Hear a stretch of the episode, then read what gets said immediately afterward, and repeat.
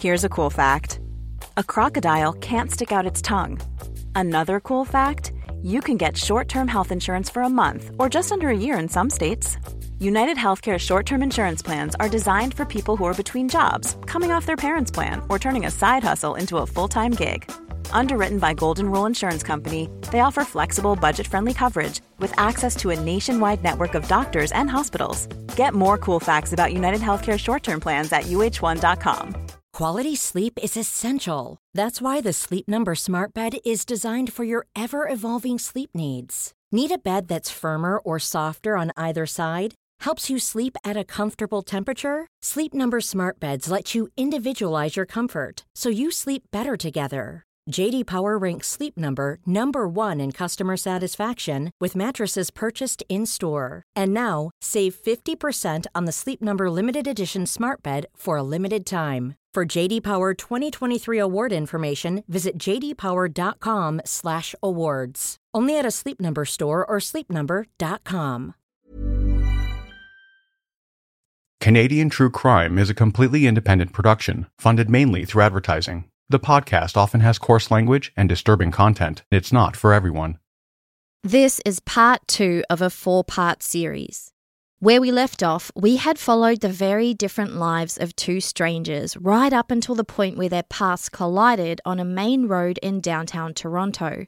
It was a warm summer evening, August 31st, 2009, but the night had been difficult for both of them. It's a complicated story with many different moving parts, so let's quickly recap what happened before we move on.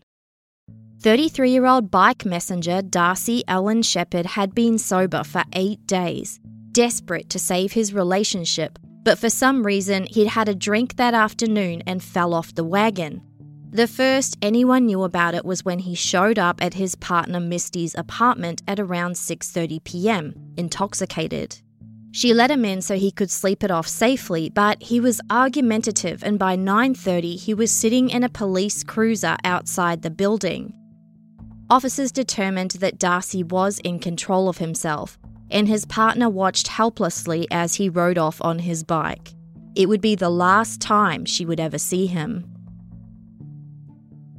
Across town, 43 year old lawyer Michael Bryant was having a tense night of his own. He had just left politics to accept a new president and CEO role, and while his professional life was on the up and up, his marriage had been on the rocks for a while. That day was his 12th wedding anniversary, and he'd forgotten it. He had been able to pull together last minute plans for a night out, but the night was awkward and he felt his wife's smile was forced. He had the idea to stop at a bookstore on the way home to buy her a book she'd been eyeing off, but the bookstore closed at 10 pm, and thanks to construction and two blocked lanes, it appeared that traffic on Bloor Street had reached a standstill. Michael sat up and peered over the windshield of the convertible to see what was happening up ahead. Minutes later, 911 dispatch lit up, with calls coming in about a mysterious altercation between a cyclist and the driver of a convertible. No one seemed to know what this altercation was about, but multiple people witnessed the next part of the incident, shocked to see the convertible take off and cross over into the opposing lane, while the cyclist ran after it and hung on to the driver's side door. Witnesses saw the Saab skim the curb as it continued along the wrong side of the road, with Darcy hanging on to the driver's side door. Luckily, there was no oncoming traffic, but Darcy hit several stationary objects on the curb, including a tree and a mailbox, which dislodged him from the car. He was sent into the air and crashed onto the road, where he was found lying in a widening pool of blood with severe injuries fatal injuries as it turned out. The 33 year old would be pronounced dead after he arrived at the hospital. Back on Bloor Street, Michael Bryant had driven the car around the corner and was parked at the nearby Park Hyatt just a couple of hundred metres away. Three minutes after arriving, he called 911. But his story was that the cyclist had attacked him. Michael Bryant was arrested and taken to the station, but he gave no further information to police and refused to give a statement. What he did do at the station was have his personal assistant start making various arrangements, and soon after, Michael Bryant had retained Toronto crisis management public relations firm Navigator Limited.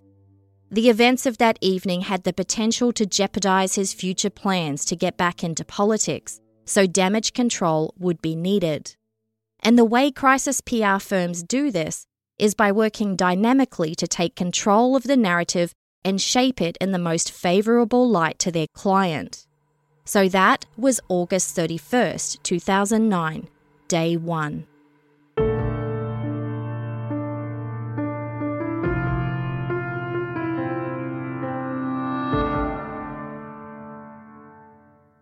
The next morning, the media was abuzz, frantically chasing more details and tracking down eyewitnesses in an effort to piece together what exactly had happened and of course, who the victim was. Cyclist killed in Yorkville hit and run was one early Globe and Mail headline, followed by one that read, Flowers and notes mark Toronto Memorial for Cyclist. A photo had been snapped of Michael Bryant in the back of the police cruiser from the night before, looking, as columnist Christie Blatchford would put it, exactly as all of us would look pale, sweaty, and frightened. The media were eagerly awaiting news as to whether there would be any charges laid. They wouldn't have to wait long. At about 11:30 that morning, September the 1st, 2009, Michael Bryant was released from prison to a scrum of awaiting media outlets. He emerged on the front steps of the building wearing a neatly pressed dark grey suit, dropped off the night before by his personal assistant. It would be noted that he wasn't required to remain in prison for a bail hearing and was released on his own recognizance, which means he promised to pay the court an amount of money if he failed to attend the next court date or follow the conditions of his release. He wasn't allowed to drive, leave the province, or travel abroad. According to Cathal Kelly of the Toronto Star, Michael Bryant appeared shaken as he walked out. As he read from a piece of paper, he blinked rapidly and appeared to choke back tears on two occasions, as he described what happened as last night's tragic events. He thanked the media for understanding that he would give a full statement at a more appropriate time, but what he would say that day was this. Uh, I would, however, like to extend my deepest condolences to the family of Mr. Sheppard. To all those who have offered support uh, to my family over the past 12 hours, thank you.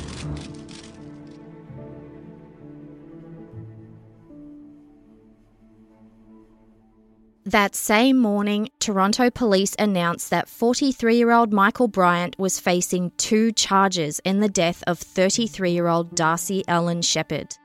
The first charge was criminal negligence causing death, which carries a maximum sentence of life in prison, and the second was dangerous driving causing death, which carries a maximum of 14 years. During the announcement about the charges, Toronto Police Services Sergeant Tim Burrows gave the press some more details about what had happened.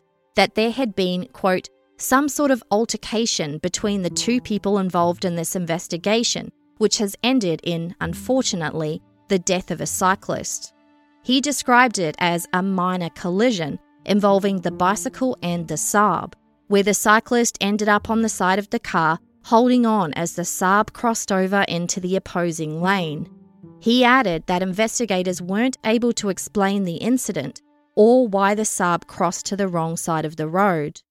Michael Bryant and his wife were refusing to talk, and Darcy Allan Sheppard was, of course, dead, so all investigators could do was focus on gathering evidence. Burrows said they had viewed surveillance video from businesses along Bloor Street that captured parts of the incident, and investigators were still working to fill in the gaps with other footage and eyewitness accounts. The announcement ended with a plea for anyone else who might have seen something that night to come forward. There were questions, though. If they didn't know exactly what happened, how were they able to lay such serious charges? Detective Constable Lester Lella of the Traffic Services Division provided comment later that day, telling the press that the charges of criminal negligence causing death and dangerous driving causing death were appropriate based on the facts and evidence they had so far. Quote, We have witnesses saying that we have a male hanging on to the driver's side. Eyewitnesses report he was driving along the curb. The car doesn't appear to be out of control. An article in the Toronto Star quoted one eyewitness who said, quote, the car was riding right up against the sidewalk where there were trees and posts and newspaper boxes. The tyres were screeching. Suddenly, it was clear to me that whoever was dragging on the side of the car was in mortal danger. It was like something out of a gangster movie. That same article said that when Darcy started chasing the Saab as it drove off, it wasn't clear from eyewitness testimony if he was trying to get into the car, get at the driver, or merely prevent him from leaving. Behind the scenes, there were questions about what the situation and the two charges could potentially mean for Michael Bryant's position as CEO for Invest Toronto, a position he'd only quit politics for a couple of months earlier. The position had been offered to him by Toronto Mayor David Miller. His office released a brief statement saying they wouldn't comment on an active police investigation but expressed condolences to the family and friends of, quote, the cyclist who died Monday night following an incident in the Yorkville area. The Premier of Ontario, Dalton McGuinty, put out a similar statement, saying that it was premature to comment, but, quote, it's just very sad, it's very tragic how events that unfold inside of a minute can have such a profound impact on people's lives, a negative impact. The Globe and Mail pointed out that both statements were carefully worded and didn't mention Michael Bryant by name, which was likely a tactic suggested by Navigator Limited. Not only was Michael Bryant's own reputation at stake, but there was also potential for the spill to flow through to the Toronto power brokers he shared ties with.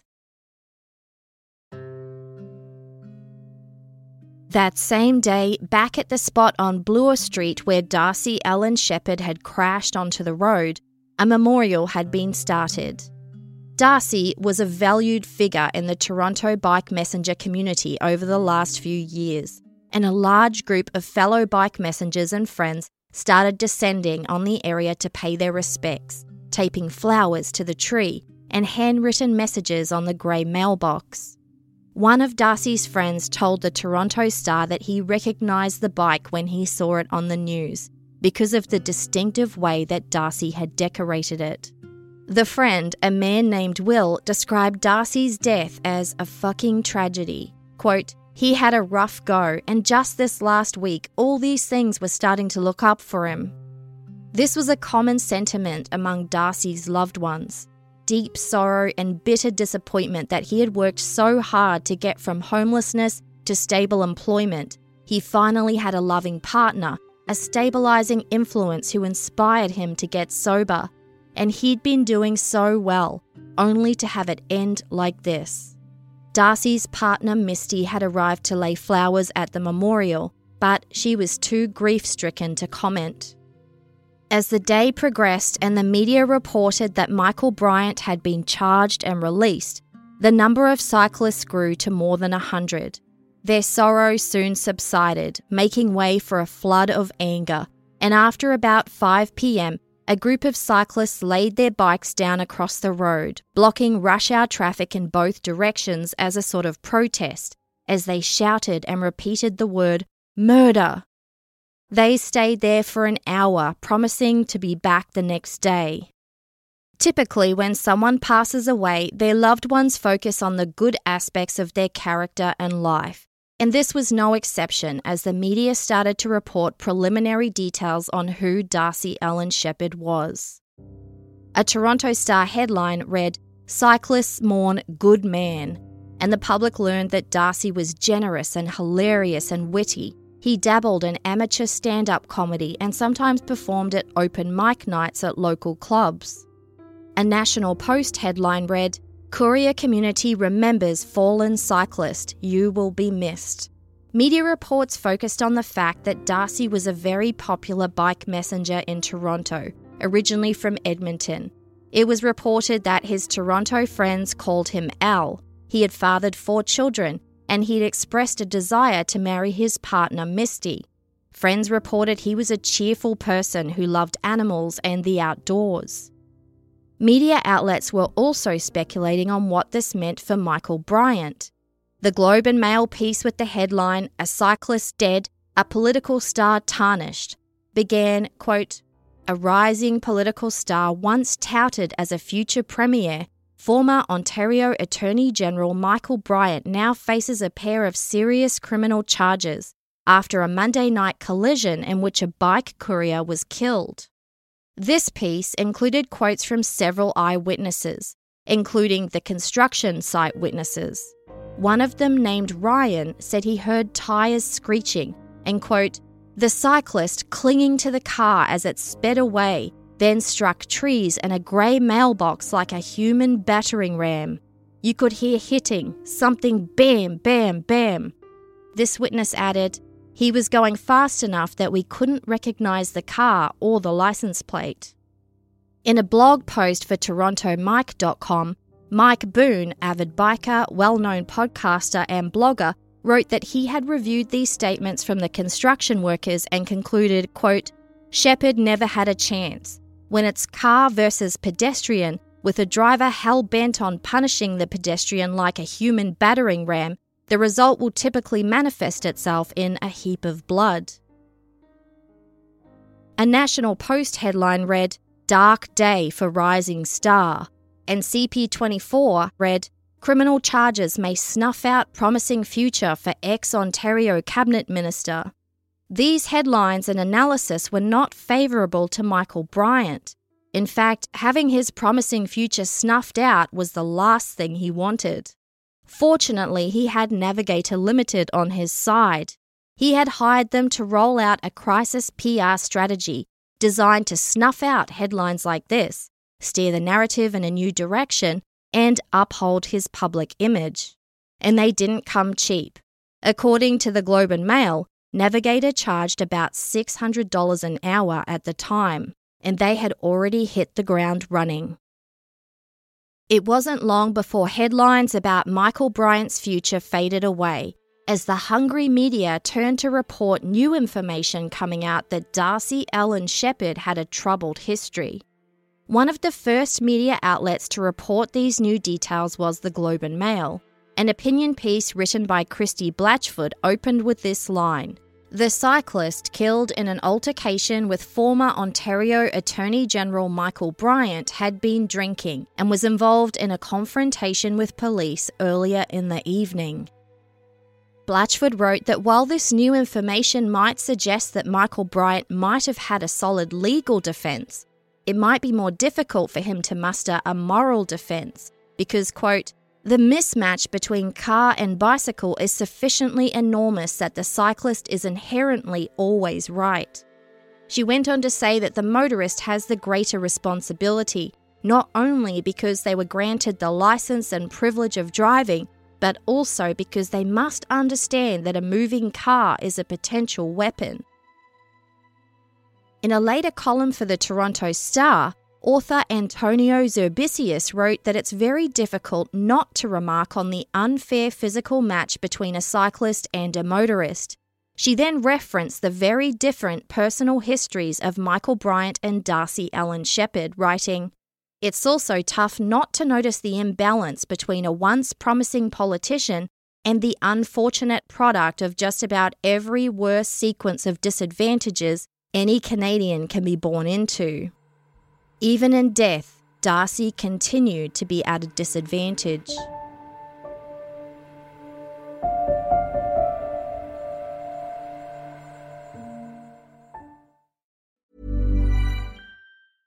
Cool fact a crocodile can't stick out its tongue. Also, you can get health insurance for a month or just under a year in some states. United Healthcare short term insurance plans, underwritten by Golden Rule Insurance Company, offer flexible, budget friendly coverage for you. Learn more at uh1.com. If you thought the only way to get a more defined jawline with natural looking results was through surgery, think again. Juvederm Volux XC is a non surgical injectable gel filler that improves moderate to severe loss of jawline definition and can help you achieve natural looking results with little downtime. Even better, this improved definition lasts up to one year with optimal treatment. No maintenance required. Improve jawline definition for a smooth, sculpted look with Juvederm Volux XC. For important safety information and to find a licensed specialist, visit juvederm.com. That's J U V E D E R M.com. Not for people with severe allergic reactions, allergies to lidocaine, or the proteins used in Juvederm. Common side effects include injection site redness, swelling, pain, tenderness, firmness, lumps, bumps, bruising, discoloration, or itching. There's a risk of unintentional injection into a blood vessel, which can cause vision abnormalities, blindness, stroke, temporary scabs, or scarring. Talk to a licensed specialist to find out if it's right for you.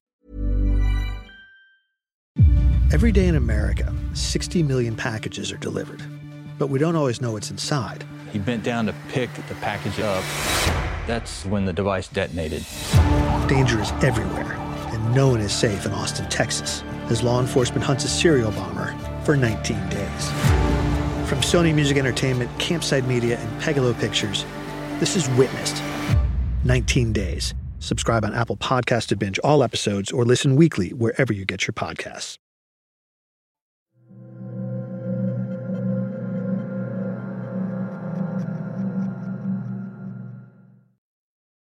So, the second day after Darcy's death, journalists began chasing a new story tangent, which prompted them to dig into his past and track down people who knew him. As this was happening, Toronto police were starting to receive criticism for what was perceived as VIP treatment of Michael Bryant. The Toronto Star quoted prominent defense lawyer Edward Sapiano, who said that anyone else aside from a police officer or politician would have been forced to show up in bail court looking exactly as they did when they were arrested. But Michael Bryant was different. He was a high profile public figure he attracted a media scrum, he had the connections to get a fresh change of clothes delivered to him, and he was released on his own recognizance without having to front a judge. The Toronto Star spoke with the staff sergeant on duty when Michael's personal assistant had dropped off the freshly pressed suit at 4:30 in the morning.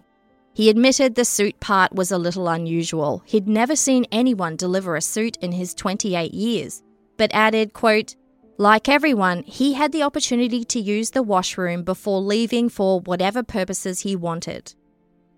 Toronto police denied that they had given Bryant preferential treatment, explaining that he was not a flight risk and posed no threat to the public. They said it wasn't so unusual for the accused in similar cases to avoid a bail hearing and do fingerprinting and mugshots at a later date, as long as it's before their first court date, which for Michael Bryant was scheduled for the next month on October 19th. Toronto police stated that Michael Bryant actually spent more time in a cell than the average person because there was a unique conflict of interest that posed quite the problem. Michael Bryant had been the Attorney General of Ontario. He appointed judges, oversaw Crown prosecutors, and maintained relationships and connections in and around the Ministry of the Attorney General. He was part of the very top of the chain of command when it came to Ontario's criminal justice system. He became a controversial figure based on his efforts to be tough on crime. And now, Michael Bryant was on the opposite side of the system. He was the accused. In situations like this, a special independent prosecutor can be called in to avoid any conflict of interest. In this case, because Michael Bryant had held such a high profile position in Ontario, this special independent prosecutor would need to be from a different province. And that person was soon announced. The special prosecutor on this case would be Richard Peck, founding partner of Peck and Company Barristers in Vancouver. The firm's website states that Peck is widely regarded as one of the leading criminal lawyers in Canada, describing him as a dedicated contributor to and participant in the legal community, with a long list of relevant organisations and initiatives that he chairs, co chairs, directs, and teaches at. At the time, Richard Peck's notable wins included serving as lead counsel for accused Air India bomber Ajaib Singh Bagri, who was acquitted in 2005. He also defended a man named John Robin Sharpe in a landmark case that ended up challenging Canada's child pornography laws in the Supreme Court. While Richard Peck is an experienced criminal defense lawyer, in this capacity as special independent prosecutor, he would be on the other side. He was brought in to prosecute Michael Bryant, not defend him. The lawyer in charge of Michael's defense was soon announced to be Marie Henein, partner at criminal law firm Henein Hutchison LLP. While she wasn't widely known as a public figure at the time, the Globe and Mail reported that Toronto's top criminal lawyers knew exactly who she was a lawyer's lawyer.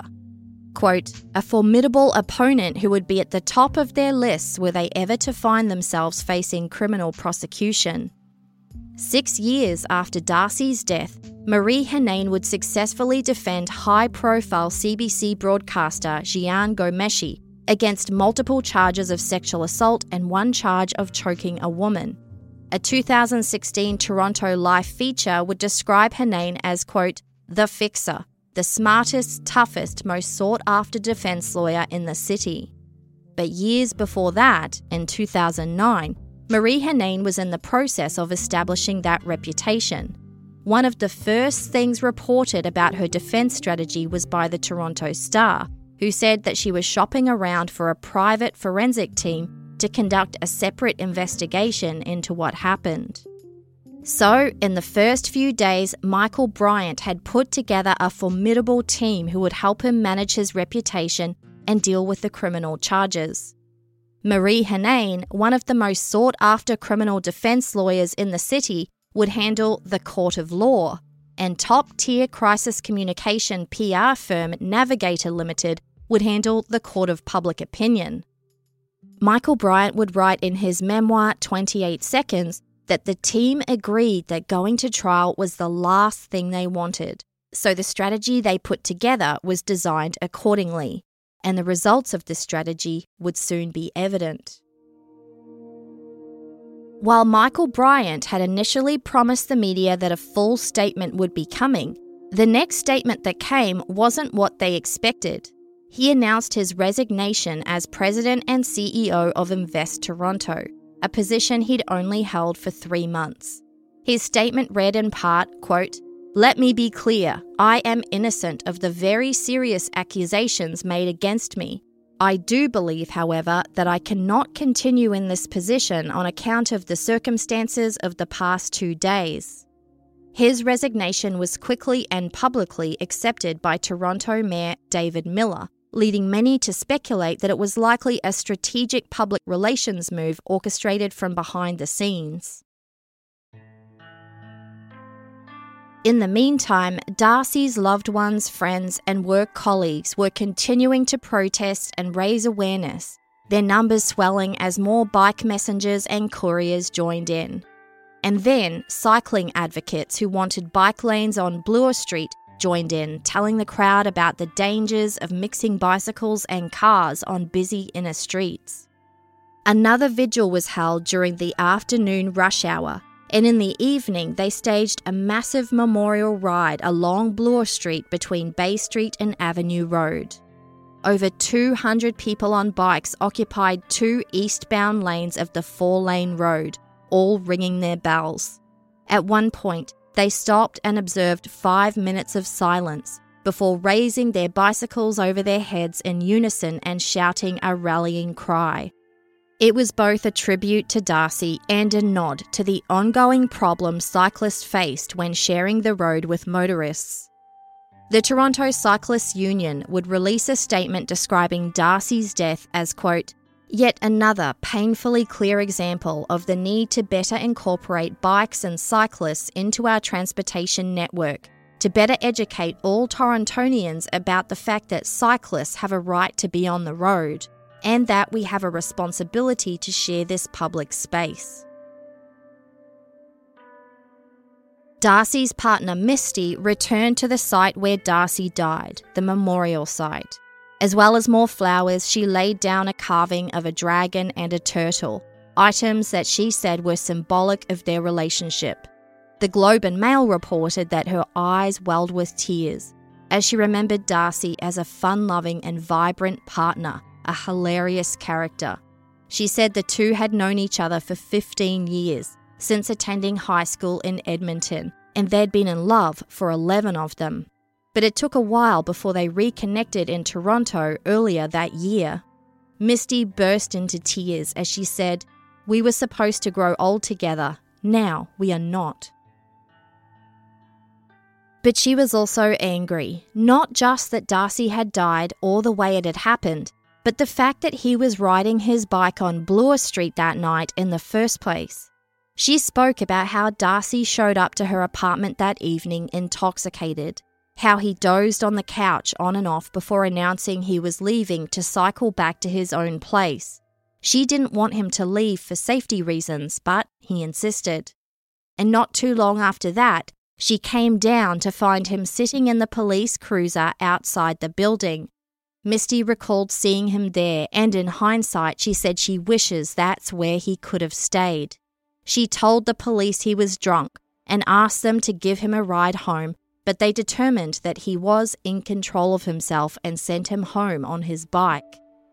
It could be argued that because Darcy had been a heavy drinker, the signs of his intoxication may have been so subtle that only those who knew him well may have noticed. But Darcy's partner and friends weren't the only ones who noticed. The Globe and Mail had spoken with other residents in the building including one who was watching as Darcy left the apartment at about 9 pm. That neighbour described him as being drunk as a clunk. Quote, he started biking two, three feet and he falls off his bike because he's so drunk. Realistically, it's not usual practice for the police to drive intoxicated people and their bikes home.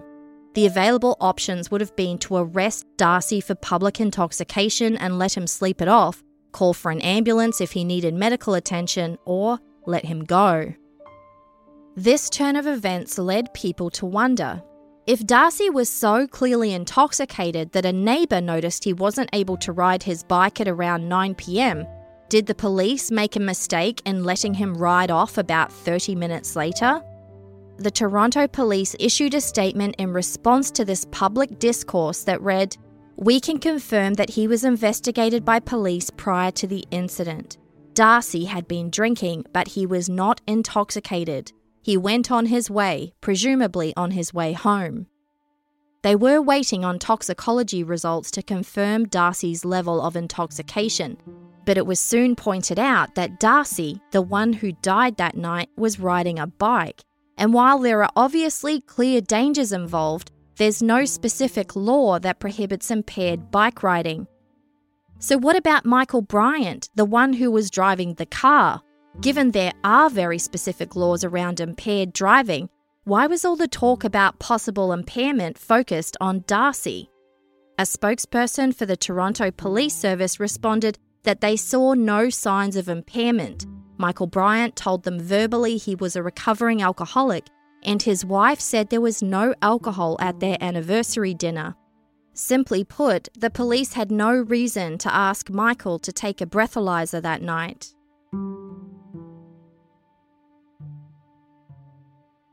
So the earliest media reports focused on the death of Darcy Allan Sheppard, speculation about what actually happened, and the impact of his death when it came to his friends and family.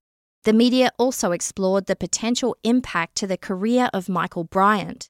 But by day two, journalists were chasing down information about Darcy's drinking, his past, and his interaction with police in the hour before his death. One Toronto Star article had the headline Bike Courier Troubled Spirit Who Battled His Addictions. Journalist Daniel Dale had spoken with a few of Darcy's friends who confirmed that he had a history with substance use disorder.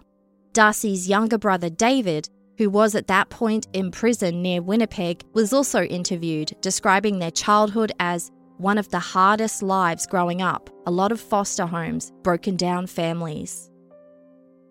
Soon, all the sordid details of Darcy's past and criminal history started to dominate the news cycle and become part of the story of how he died. A headline for the Globe and Mail read, Bike victim had police past, with journalist Kate Hammer speaking with Edmonton police about Darcy's brief season of check forgeries that occurred six years earlier.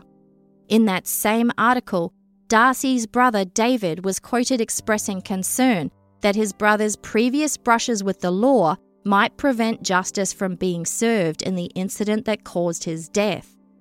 These revelations about Darcy's past had been touted as a sort of gotcha moment, but others described it as spin.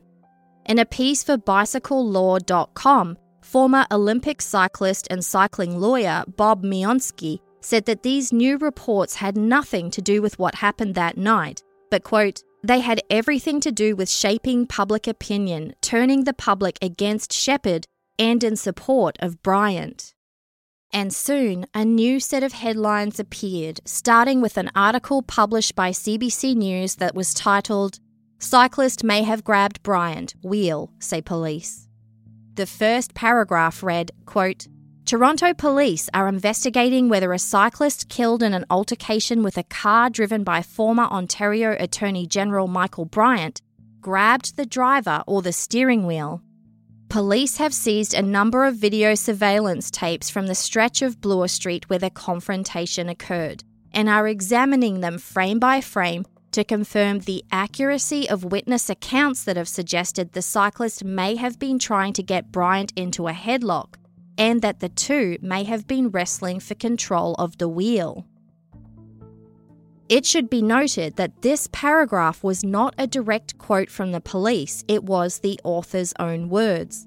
The article also did not include any direct quotes from actual eyewitnesses to the incident, nor was there any mention of where these new reports of eyewitness accounts came from. What the article did have was a sidebar featuring a generous timeline of Michael Bryant's movements in the first 48 hours. It started, quote, Monday, 9:45 p.m. Michael Bryant becomes involved in an alleged altercation with cyclist Darcy Allan Sheppard, 33, while driving his Saab convertible on downtown Toronto's Bloor Street. Police say Sheppard then grabbed onto the side of Bryant's car as it drove off, fell, and suffered fatal injuries. So, according to this timeline, it was Darcy who grabbed hold of the car, it was Darcy who just fell off the side of it, and it was Darcy who died of his injuries. The clear implication is that the whole thing was all Darcy, nothing to do with Michael Bryant. So, who wrote the article? Curiously, it was completely uncredited with no byline. It was not designated an opinion piece, not an editorial, it was branded CBC News. Whoever it was that wrote it appears to be the first to ask the police about those new reports coming out that eyewitnesses had seen Darcy grabbing the wheel, and also appears to be the first to publish their response.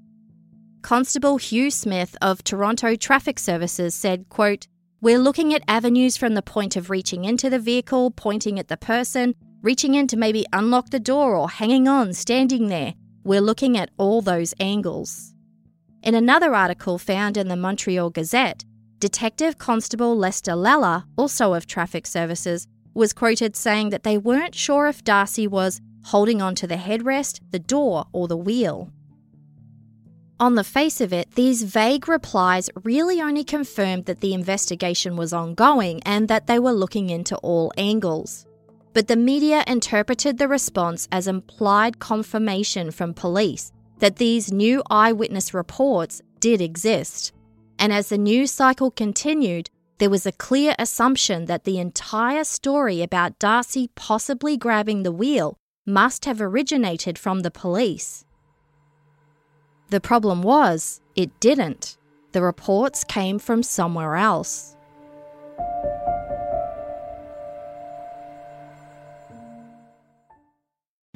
Every day in America, 60 million packages are delivered, but we don't always know what's inside. He bent down to pick the package up.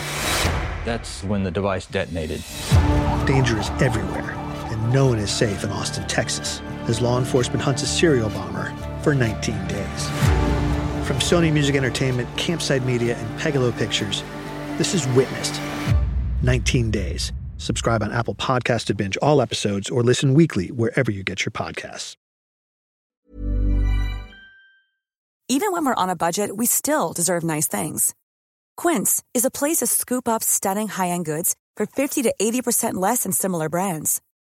They have buttery soft cashmere sweaters starting at $50, luxurious Italian leather bags, and so much more. Plus, Quince only works with factories that use safe, ethical, and responsible manufacturing. Get the high-end goods you'll love without the high price tag with Quince. Go to quince.com slash style for free shipping and 365-day returns.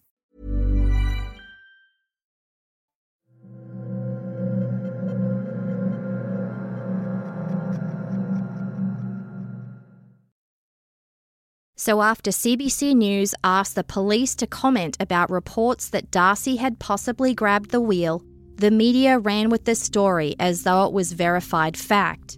And before long, the story was being fluffed up even further with hyperbole, speculation, and assigned motives.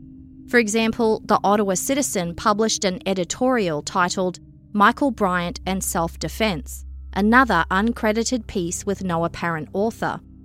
This piece questioned whether investigators were too quick to lay charges on Michael in light of the new information coming out. Quote, It was reported early on that the cyclist and driver had a verbal argument, but now there are reports that Sheppard tried to commandeer the vehicle, reaching in to grab the wheel and attacking the driver. The precise details remain unknown, but if this was, for all intents and purposes, a kind of carjacking, then it's hard to blame the driver for flooring it. End quote. This is pretty descriptive language. Commandeering the vehicle, attacking the driver, a kind of carjacking, and the headline introduced self defense into the mix. It's all phrasing that goes quite a bit further than the basic details that were originally reported about those eyewitness accounts but it was a key contributor to a new narrative forming that Darcy may have been the aggressor in the situation, and Michael simply reacted to it from behind the wheel. The conclusion to the editorial read, quote, in any event, Bryant will have his day in court, and it is almost certain that self defense will feature prominently. And to be fair to police, had they not been decisive and laid charges against the former Attorney General, they would have been accused of giving preferential treatment. Bryant seems pretty certain that he is innocent of the accusations, and if true, he should be allowed to have his life back. End quote. So, to recap, even though it was the cyclist who died in a horrific way that night and would never get his life back, it was the physically unharmed driver of the car who was being positioned as the real victim. And yes, the police had been quick to charge Michael Bryant with criminal negligence causing death and dangerous driving causing death. But according to the Ottawa Citizen, they apparently only did that because they knew he was high profile and they wanted to avoid criticism for giving him preferential treatment. But there was a large, invisible elephant in the room.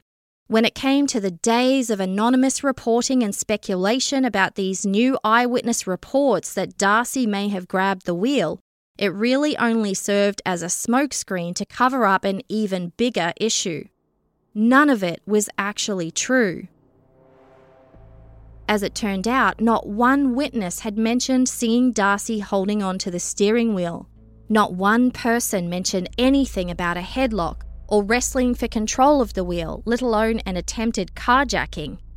Now, it's important to note that the eyewitness statements weren't publicly available at the time. A few journalists had managed to speak with a couple of the witnesses themselves, but the rest only gave their account to the police.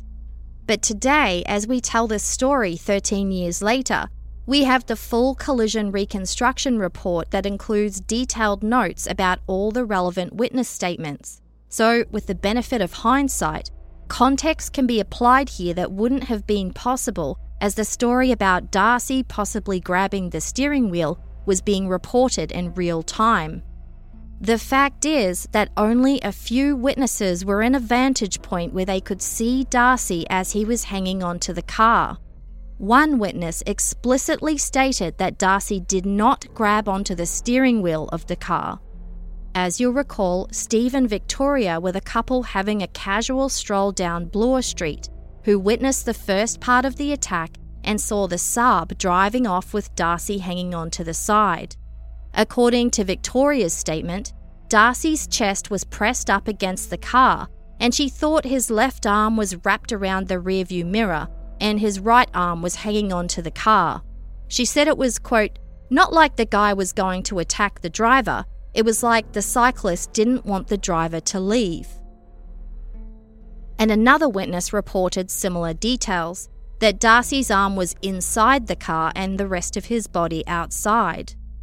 The collision reconstruction report would state it plainly quote, There was no physical evidence or independent witness statement suggesting Mr. Sheppard affected the steering of the Saab, or anything to suggest he physically attacked Mr. Bryant. So, if we know now in hindsight that not one witness had mentioned anything about Darcy grabbing the steering wheel or fighting for control of the car, in fact, they viewed Michael Bryant as the primary aggressor in the situation. Then why did the police state they were following up on witness accounts as though it was a confirmation that the reports were true? As it turns out, some reporters had noticed some odd occurrences in the way the story had developed. Reporting for the Toronto Star, Linda Diebel would ask Toronto Police Sergeant Tim Burrows where those sudden reports of new eyewitness statements came from. He replied that they did not originate from the police and recalled that during informal press briefings, as journalists started to ask about the new reports, he did think to himself, where is all this stuff coming from? And while it did not originate from the police, he acknowledged that the traffic service officers who answered the questions may have unknowingly played a role in fueling those suggestions once they arose. Burrows admitted that when journalists asked for comment about the new reports, a more appropriate response would have been to say they were looking into every possibility, instead of referring to what was included in those reports in their response. It should be noted that Detective Constable Lalla and the other officer quoted were from the Traffic Services Division. They were not homicide detectives with media experience and may have been unaware of the implications of their words. And really, the only way they could have known if Darcy did or did not touch anything would come from forensic analysis of the car for blood evidence, which was still underway at the time. In any event, this statement from Toronto police set the record straight in several ways. They had no idea where the false reports about Darcy grabbing the wheel came from, but it wasn't them. But also, it was confirmation that certain media outlets had reported the existence of these reports without verifying or double checking the source of the information. Articles had stated as fact that there were eyewitness reports about Darcy grabbing the wheel.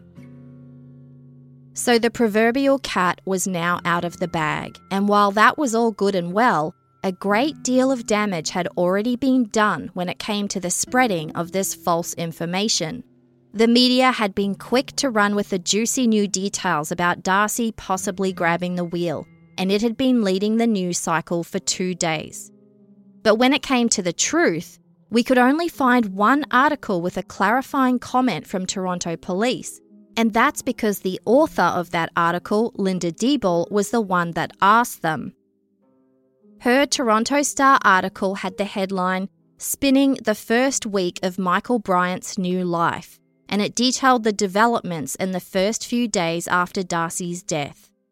The statement from Toronto police saying the information did not come from them was located in the final paragraphs of the article. All of this meant that the truth about what had happened, that not one person saw Darcy try to grab the steering wheel, didn't get anywhere near the amount of traction in the press that the original story got. In fact, it got no traction. And the shift in public perception had been palpable. As each new sordid detail about Darcy Allan Sheppard was published, he started to morph from a popular bike messenger with a troubled past who was killed in a road rage incident to an out of control monster terrorizing the streets of Toronto on his bike. While his death was tragic, the implication was that it was somehow his own fault. And Michael Bryant's involvement was morphing too. He had started off as the high profile perpetrator of the incident, with much public speculation about how it might affect his promising future. But in contrast to Darcy, who was being demonised as each day progressed, Michael Bryant was turning into a victim, a terrified driver who was simply trying to defend himself and get away from an intoxicated and aggressive criminal. Perhaps the surveillance footage may have helped clear this up definitively, but it's zoomed in CCTV footage, it's grainy, and the action happens in the corner of the frame. The media had published some of the main surveillance clips, which prompted blogger and podcaster Toronto Mike to write another post with his interpretation of what he saw in the clips. Quote, in the footage, Bryant first uses the car to intimidate Sheppard then strikes him and pushes him 10 feet. Bryant then puts it in reverse, then drive, and guns it past Sheppard.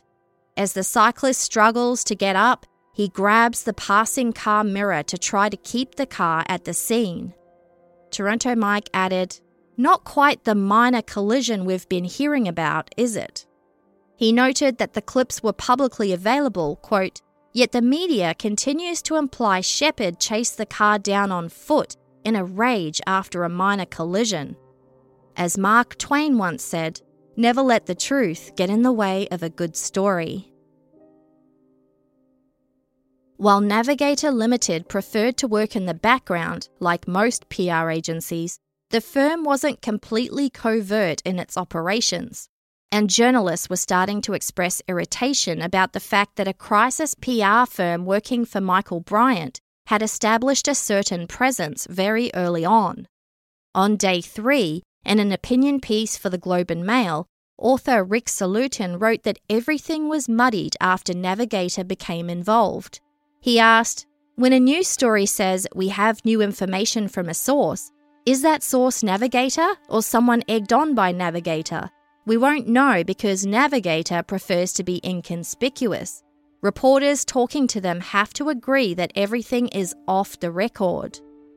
More context would be provided in another Globe and Mail piece by Joe Friesen, who wrote that Navigator's involvement did little to help Michael Bryant and may have hurt him slightly.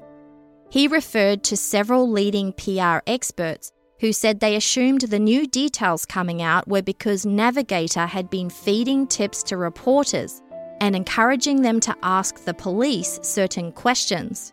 And this may have been what happened with that CBC News article.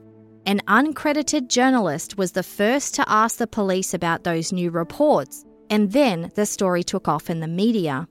This also aligns with a police statement confirming that no one from Navigator contacted them directly.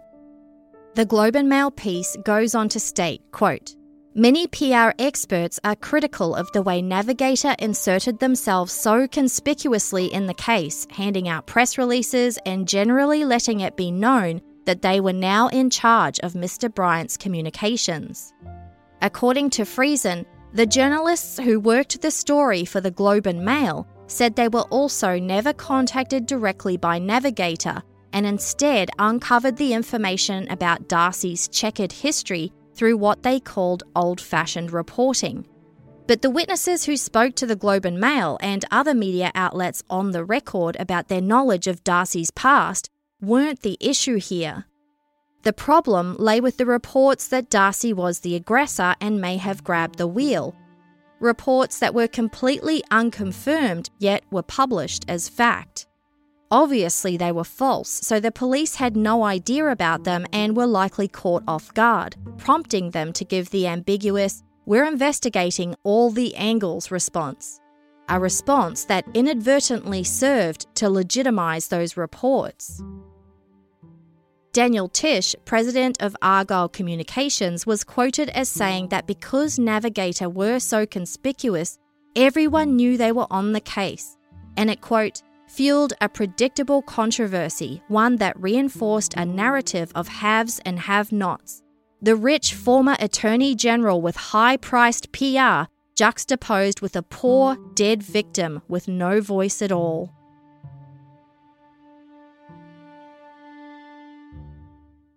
Navigator Limited had since overhauled Michael Bryant's Facebook account and started a blog and Twitter account under the name Bryant Facts. The Twitter account appears to have existed to respond to negative public comments directed towards Michael Bryant, and the first blog entry declared it to be a record correction site to quickly correct inaccuracies as they appear with factual responses. The site is only available on the Internet Archive Wayback Machine now. There weren't many entries, but as an example, one of them states, quote, The police have dismissed the allegation that Mr. Bryant fled the scene of the accident. Mr. Bryant and his wife pulled off the road and immediately called 911. Police have also dismissed any suggestion that Mr. Bryant was intoxicated. Now, this entry provides no police source for this information, no links to any statements from police or any reference to where the police spoke about such allegations.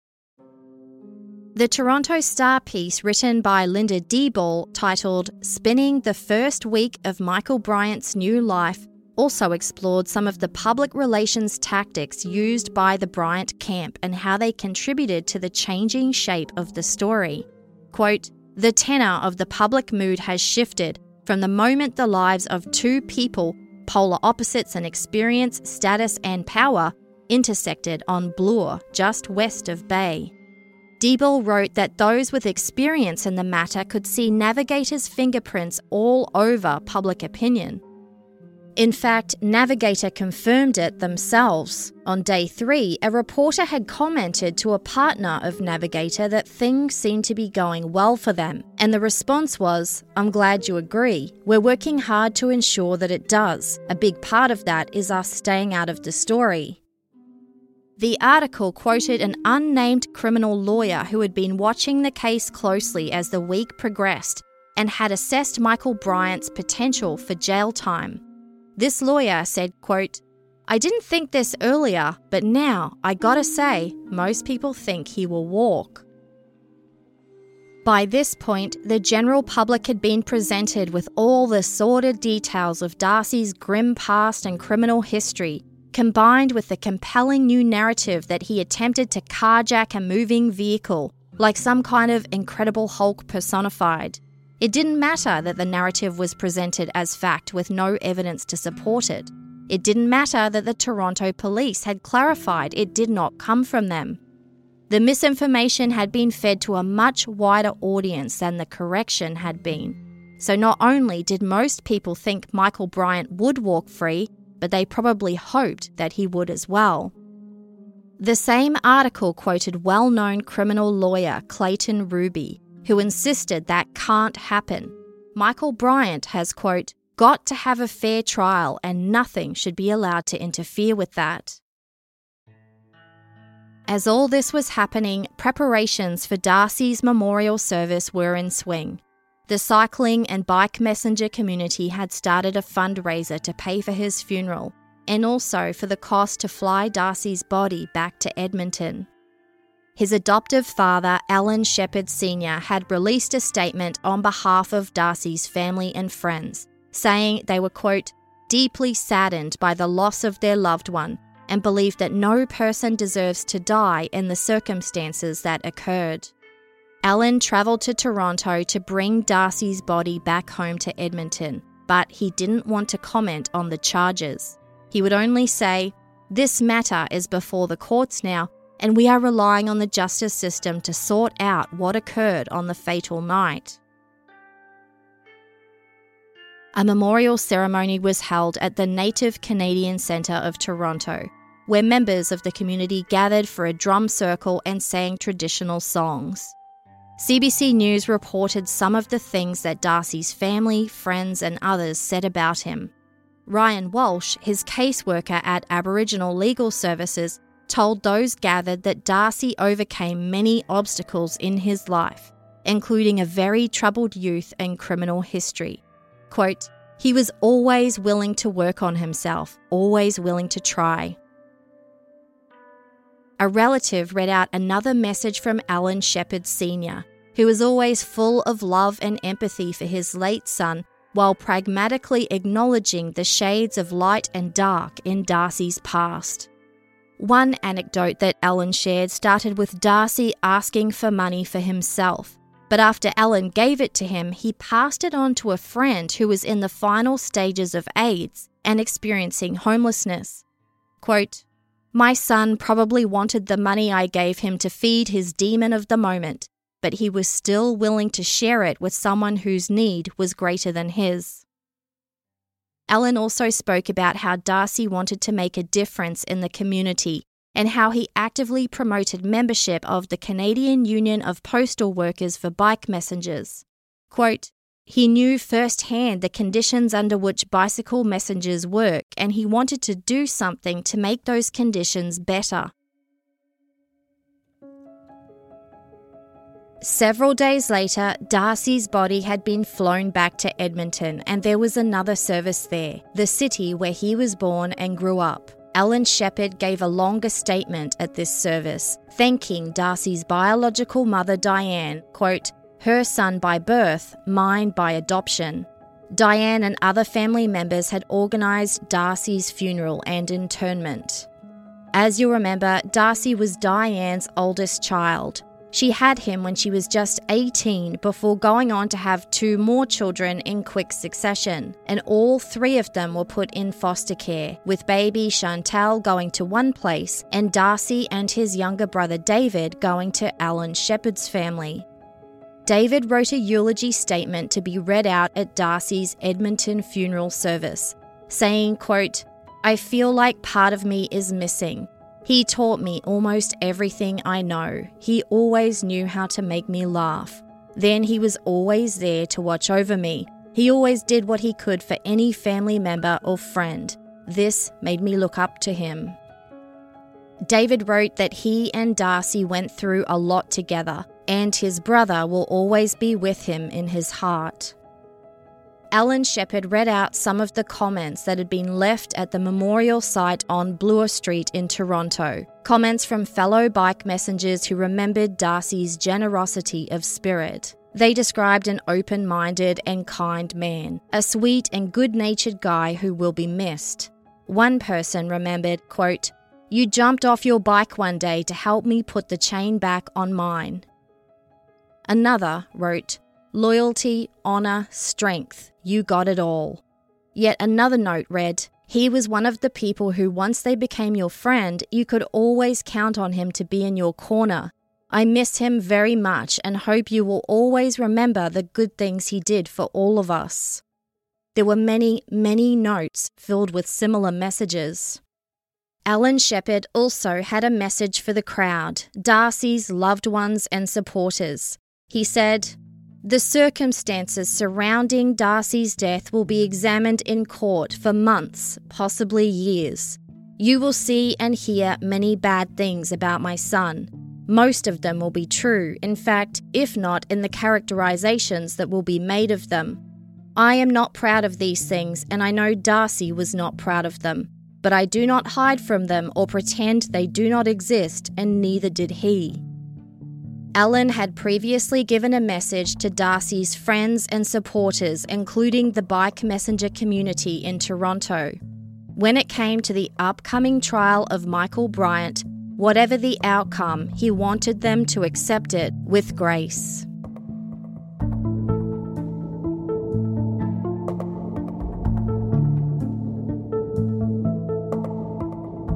Thanks for listening. Part two was an examination of the media reporting that happened in the first week after Darcy's death, how the story twisted and changed with each new day, and how that influenced the public perception. In part three, we're back with the investigation, as the police continue to get to the bottom of what happened that night. Collision reconstruction experts were finalising their report They'd analysed all the eyewitness statements, all the forensic evidence, and more, and you'll learn exactly what they determined had happened that night.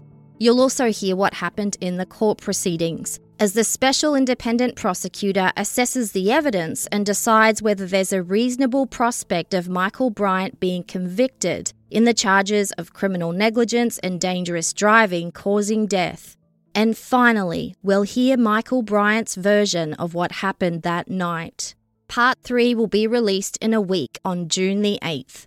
If you're subscribed to ad free premium feeds on Apple Podcasts, Patreon, and Supercast, look out for a slightly early release. Special thanks to Aviva Lessard and Haley Gray for production assistance with this episode.